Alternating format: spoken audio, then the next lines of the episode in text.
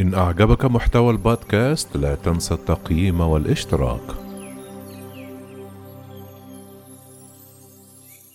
سقوط صواريخ على قاعدة جوية في العراق تستضيف قوات أمريكية.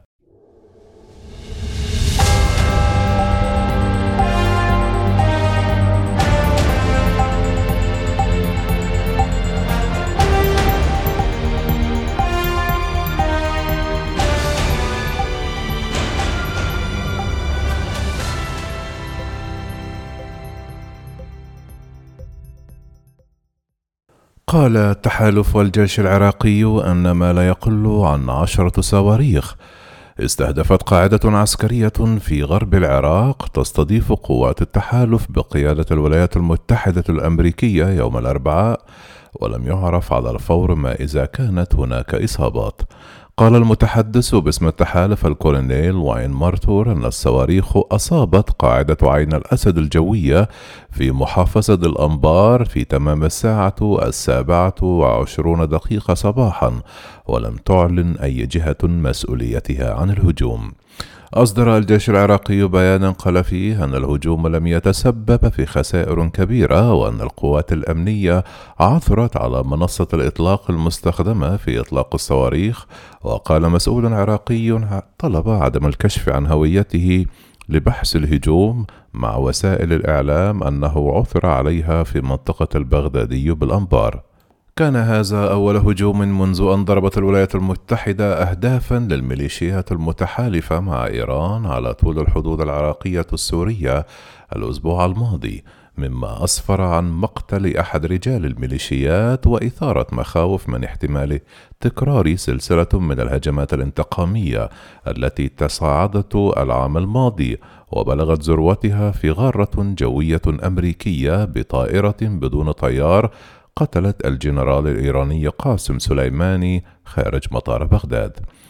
واستهدف الهجوم الأربعاء نفس القاعدة التي قصفت فيها إيران بوابل من الصواريخ في يناير من العام المنصرم ردا على مقتل سليماني وأصيب العشرات من أفراد الخدمة الأمريكية ويصيبوا بارتجاج في المخ في تلك الضربة.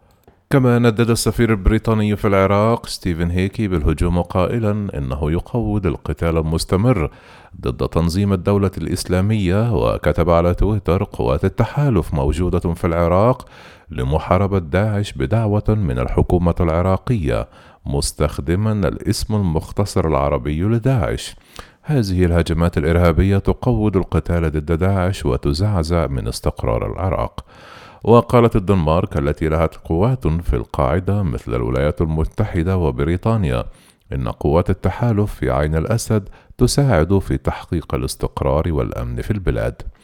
كتب وزير الخارجية الدنماركي جيبي كوفيد على تويتر الهجمات الحقيرة ضد قاعدة عين الأسد في العراق غير مقبولة على الإطلاق وقالت القوات المسلحة الدنماركية أن اثنين من الدنماركيين الذين كانوا في المخيم وقت الهجوم لم يصبا بأذى. يأتي هجوم الأربعاء قبل يومين من الموعد المقرر لزيارة البابا فرانسيس للعراق في زيارة مرتقبة تشمل بغداد وجنوب العراق ومدينة أربيل الشمالية. وجاءت الضربة الأمريكية الأسبوع الماضي على طول الحدود ردا على سلسلة من الهجمات الصاروخية التي استهدفت الوجود الأمريكي بما في ذلك هجوم أسفر عن مقتل متعاقد مع التحالف من الفلبين خارج مطار أربيل. بعد ذلك الهجوم قال البنتاغون أن الضربات كانت ردا عسكريا متناسبا تم اتخاذه بعد التشاور مع شركاء التحالف. وقال مارتو أن قوات الأمن العراقية تقود تحقيقا في الهجوم على عين الأسد.